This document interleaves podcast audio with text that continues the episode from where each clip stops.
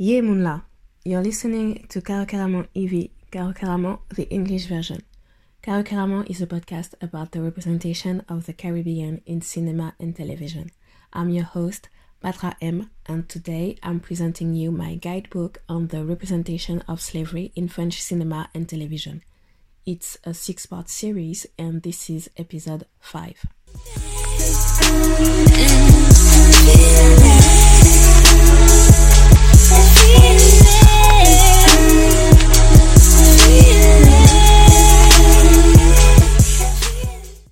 Precedently in Carrément EV, I presented you steps 1, 2, 3, and 4 of my guidebook on the representation of slavery in French cinema and television. Step 1 was the importance of temporal contextualization. Most films and series about slavery are set in the 19th century. And in French cinema and television, the narrative is centered only on the late 18th century and the first half of the 19th century, which means the narrative around slavery doesn't cover how the system began and how it collapsed. Step two was the importance of spatial contextualization. The fact that films and TV shows are never specific about Europe being the place leading the transatlantic trade creates a distance and a lack of awareness on why our country and why the world are the way they are right now. Step three was about how these films and series struggle to humanize black people. Step four was how these films and series also do everything to humanize white people and the particularity of French cinema and television is to remove free people of color out of the representation. So, today we're going to talk about the representation of the power dynamics between black people and white people in these film and TV shows about slavery. This is a trigger warning. I'm going to talk about the representation of the physical violence and torture that enslaved black people had to endure. And I totally understand if you don't want to listen to that. So you can stop the episode now. And I thank you for listening.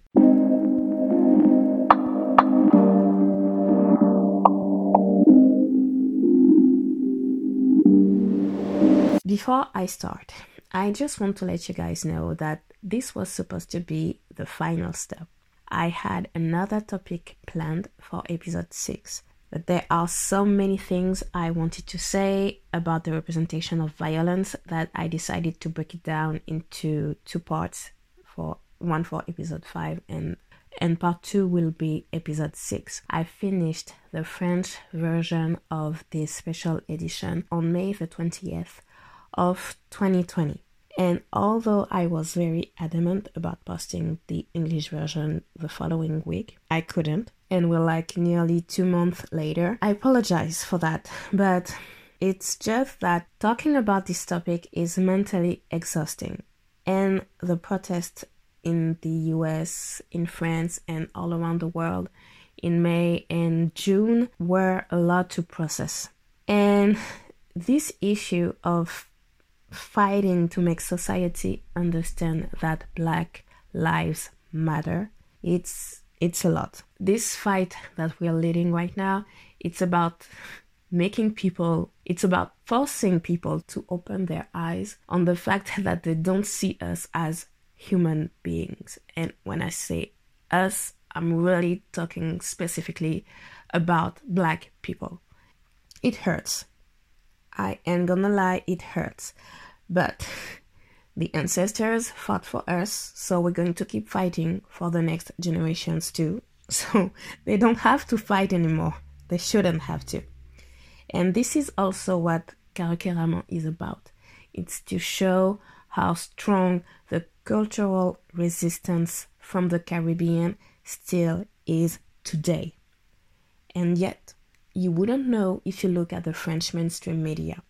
When talking about slavery, they always talk about what happened in the US, as if the French Caribbean isn't a direct result of colonialism and slaverism, as if people like me, who are, who are from Guadeloupe, Martinique, Guyana, and on the other side of Africa you have Réunion Island, we aren't the living proof of this system implemented through violence. Slavery as a system needs violence to function, regardless if we're talking about films and TV shows from France, from the US, from the UK, or from Brazil.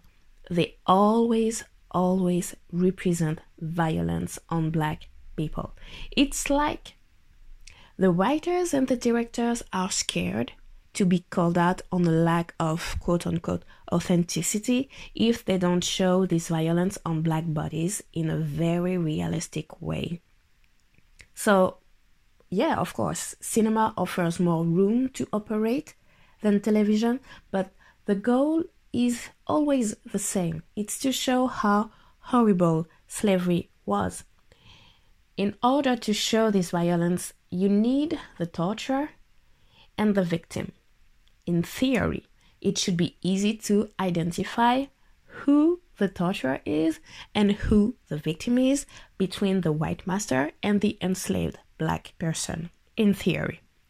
Now, when it comes to actually representing these dynamics, the question remains which point of view do you use if you want to humanize the black character and if you care about not dehumanizing the white character? And by that I mean how do you operate for all white characters not to be seen as monsters?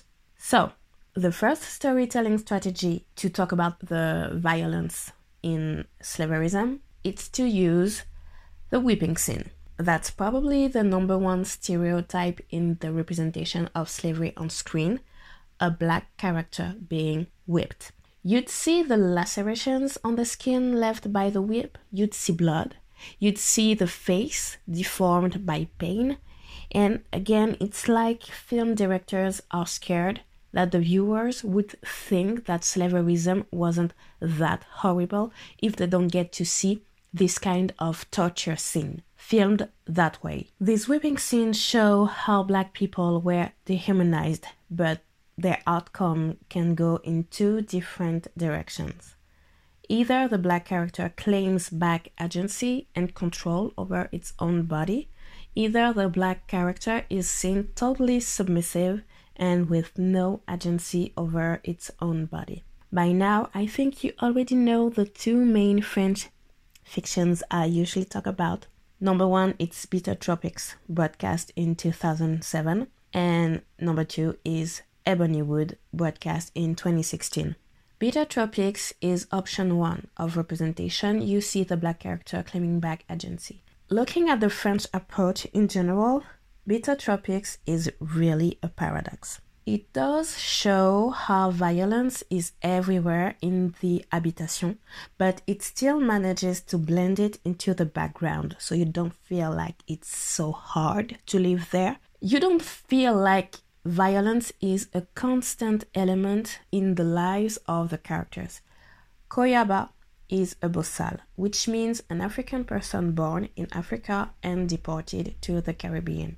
In all his scenes at the habitation, we can see him sitting on the ground, his feet confined in the stocks, so we know he can't move. He's being punished. However, all his scenes are shared with Adele, the black female lead of the story. So the camera focuses more on their upper body to show how affectionate they are toward each other despite the fact that they can't communicate because Koyaba doesn't speak French nor Creole. And the only time we see Koyaba up and on his feet is when he's put at the pillory Olympe, the mistress, the white mistress, wanted to punish Adele for visiting Koyaba, so Koyaba pushed Olympe away from Adele. Technically, the Code Noir gave Master Théophile Bonaventure the right to kill Koyaba. All through the series, we see that Théophile is a short tempered man. He easily hit other white men,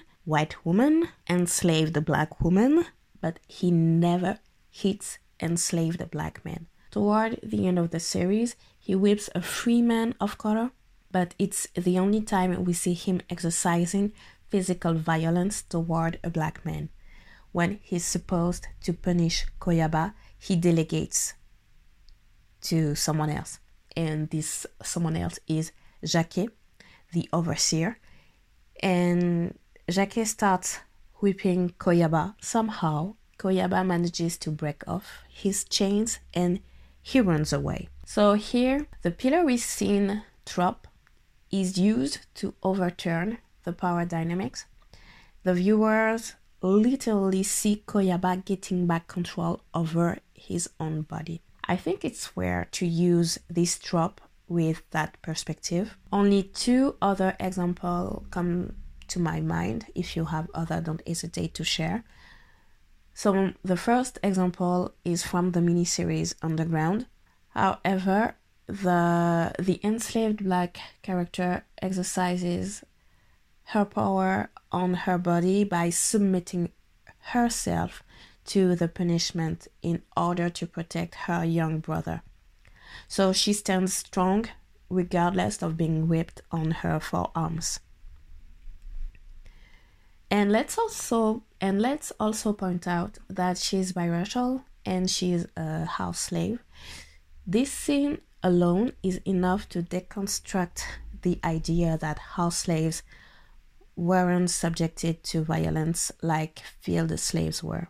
Anyway, that's another point. The second example of the whipping trap being re- being reversed is in the is in Beloved, the film adaptation of Toni Morrison's novel. The character builds its sense of self despite the marks on its back.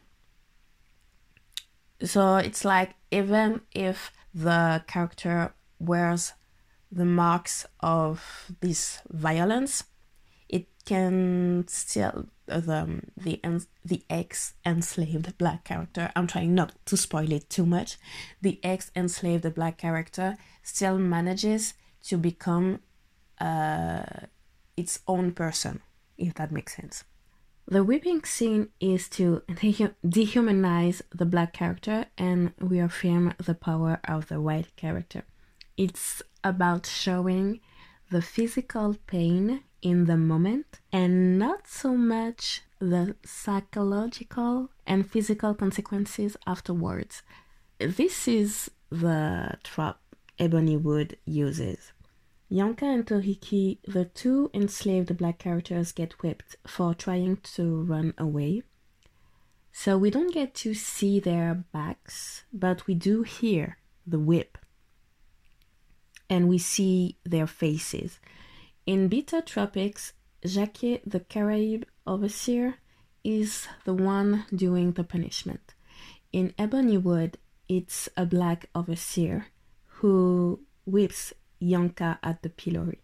My problem here isn't the fact that there's a black overseer, and I'm calling the character an overseer just because I don't know any other word. I'm not familiar with the different statuses within the English vocabulary. And that's exactly my point. It's very hard to figure it out. Historians already explain that some enslaved black people or free people of color could help manage the the other enslaved black persons on a plantation or on a habitation. However, there's a need to context to contextualize such situations otherwise the viewers is distracted with the visual of quote unquote black on black violence instead of focusing on who is responsible for this situation the white master. So we move to the next scene. There's no transition. Toriki lies on the ground and his master whips him on his back. The whole whipping sequence lasts for 1 minute and 40 seconds. We hear and see black bodies being tortured on screen for 1 minute and 40 seconds. On one hand, Yanka's master is nowhere to be found, in the punishment scene. On the other hand, we see Toriki's master because he's the one doing the punishment. And this is the perfect example of the power dynamic within the representation of violence in slavery. Not showing the white master in scenes like this is to humanize him. It's to say he is not that bad compared to some other white masters. Look how cruel that other one white master is. So this whipping trope always have the white character holding the power over the black character. And you can really see that when a white character is being whipped. First of all, a white character being whipped rarely happens in fiction. Let's not in fictions about slavery. Let's not forget that these stories take place in times in which whipping children was considered to be okay. So it wouldn't be that unrealistic to see a white character being whipped once in a while, and yet it's not a trope. And it's so much not a trope that when a white character does get whipped, the camera preserves the white body. There's a scene like that in Ebonywood. It's when they're on the ship from Africa and they go to Guadeloupe. An African woman commits suicide, and some of the sailors get whipped because it means they lost money. The camera never shows the face nor the full body of the white character being punished. We get a glimpse of his back and his arm, but that's it. For about 50 seconds, this scene focuses on the reactions of the black people in chains and the white sailors standing around the other white sailor being whipped. My point is there are ways to film the whipping scene trope without focusing on the body being whipped. My question is why filmmakers are always so straightforward when it comes to showing black bodies being tortured, but not when it comes to showing white bodies. That's why I like to point out that the Underground miniseries steps away one more time from the traditional representation of the whipping scene. Not only does it have a white character being whipped, but the whipping is done by a runaway slave and it is filmed like it would be usually filmed for a black character. And the white character does not complain, doesn't try to seek revenge. The white character shows resilience like black people are usually expected to show. My last example of this representation of violence to prove that it's always the white character who keeps the power. This last example would be from Brazil. The most popular telenovela in the 90s was Dona Beija. If you don't know it, I'll give you more details in the next episode, but just know that it was broadcast in Brazil in 1986 and it became widely popular in the non American countries in the 90s. Just to give you an idea, it was so popular in Guadeloupe that my grandmother even called her dog Beija regardless of the fact that the dog was male and Beija was a woman. yeah. Anyway, the last arc of the TV show is set off by a scene in which Dona Beija gets beaten up by two black men. Dona Beija is a rich white courtesan and she gets beaten up by two black men. I don't know if they were enslaved, but these men were sent by her former fiance and love of her life who wanted to punish her. In this scene, a white woman is being whipped and hurt by a black character. Now, you need to know that this TV show had no problem at all. And I really mean absolutely no problem at all showing black characters being whipped, being hurt by white characters. And you see the blood and everything, and it's a TV show, okay? It's not cinema, it's a TV show. Yet here, the camera focuses on the face of Dona Beija, so we don't actually see what's happening to the rest of her body, and the character's emotions and body are preserved. I skimmed through the telenovela to prepare this podcast, and the representation of violence against black bodies made me quite uncomfortable. I don't recall watching these scenes back in the 90s when I was a child. How come I don't remember such representation? Either it was so traumatic that my brain erased the memories, or the French broadcaster decided to edit this scene out and they were never shown on French television, which would make sense considering that telenovelas are marketed toward black people and these telenovelas basically show how European colonizers made black people suffer. Honestly speaking, to me, Brazilian telenovelas are the most explicit TV shows about the physical violence against enslaved black people. I mean, at least the telenovelas from the 20th century take the opening credits of 1976 A Escrava Isaura and its remake in 2004 the concept is a sequence of different drawings showing scenes of the daily lives of the people from the 18th century. The two opening credits are very similar, but the 2004 opening credits removed many drawings that represented black people being tortured. I mean, if you just watch episode 1 of Chica da Silva, that was broadcast in 1996, you'll see how physical and sexual violence on black bodies are so normalized in telenovelas. So at the end of the day, the whip may hurt everybody the same way, but the power dynamic doesn't change, regardless of the country. The narrative is based on preserving white bodies while showing openly black bodies getting hurt over and over again.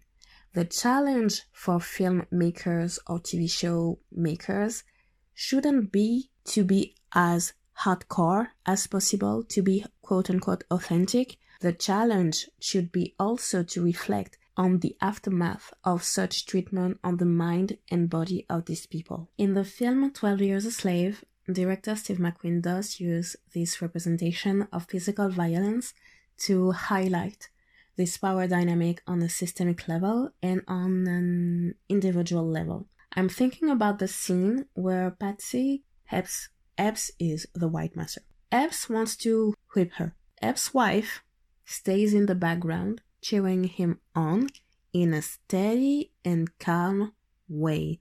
It's almost hypnotic at first. Epps can bring himself to hurt Patsy, so he delegates the task to Solomon, who obeys, but the acting makes it very clear that Solomon tries to spare her as much as he can. Epps gets irritated that Solomon doesn't hurt Patsy as much as Epps wants him to, so Epps finally takes the whip and starts whipping Patsy. This one scene shows every aspect at work in the power dynamic. Films and TV shows about slavery normalized white men inflicting physical violence, but I think it's important to be reminded that the cool and composed attitude of Epps' wife is the usual trope to represent how white women actively helped colonialism and how they were gatekeepers of the slavery system. The white mistress character reveals exactly how well the system, the violence they are capable of, and the violence enslaved black people can show in response. This is what we'll talk about in the final episode of this special edition. Thank you so much for listening.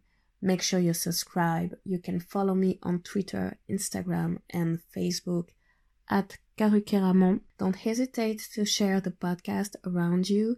You can give me five stars on Apple Podcast to give Karukeramon more visibility. See you in the next episode. Chambered.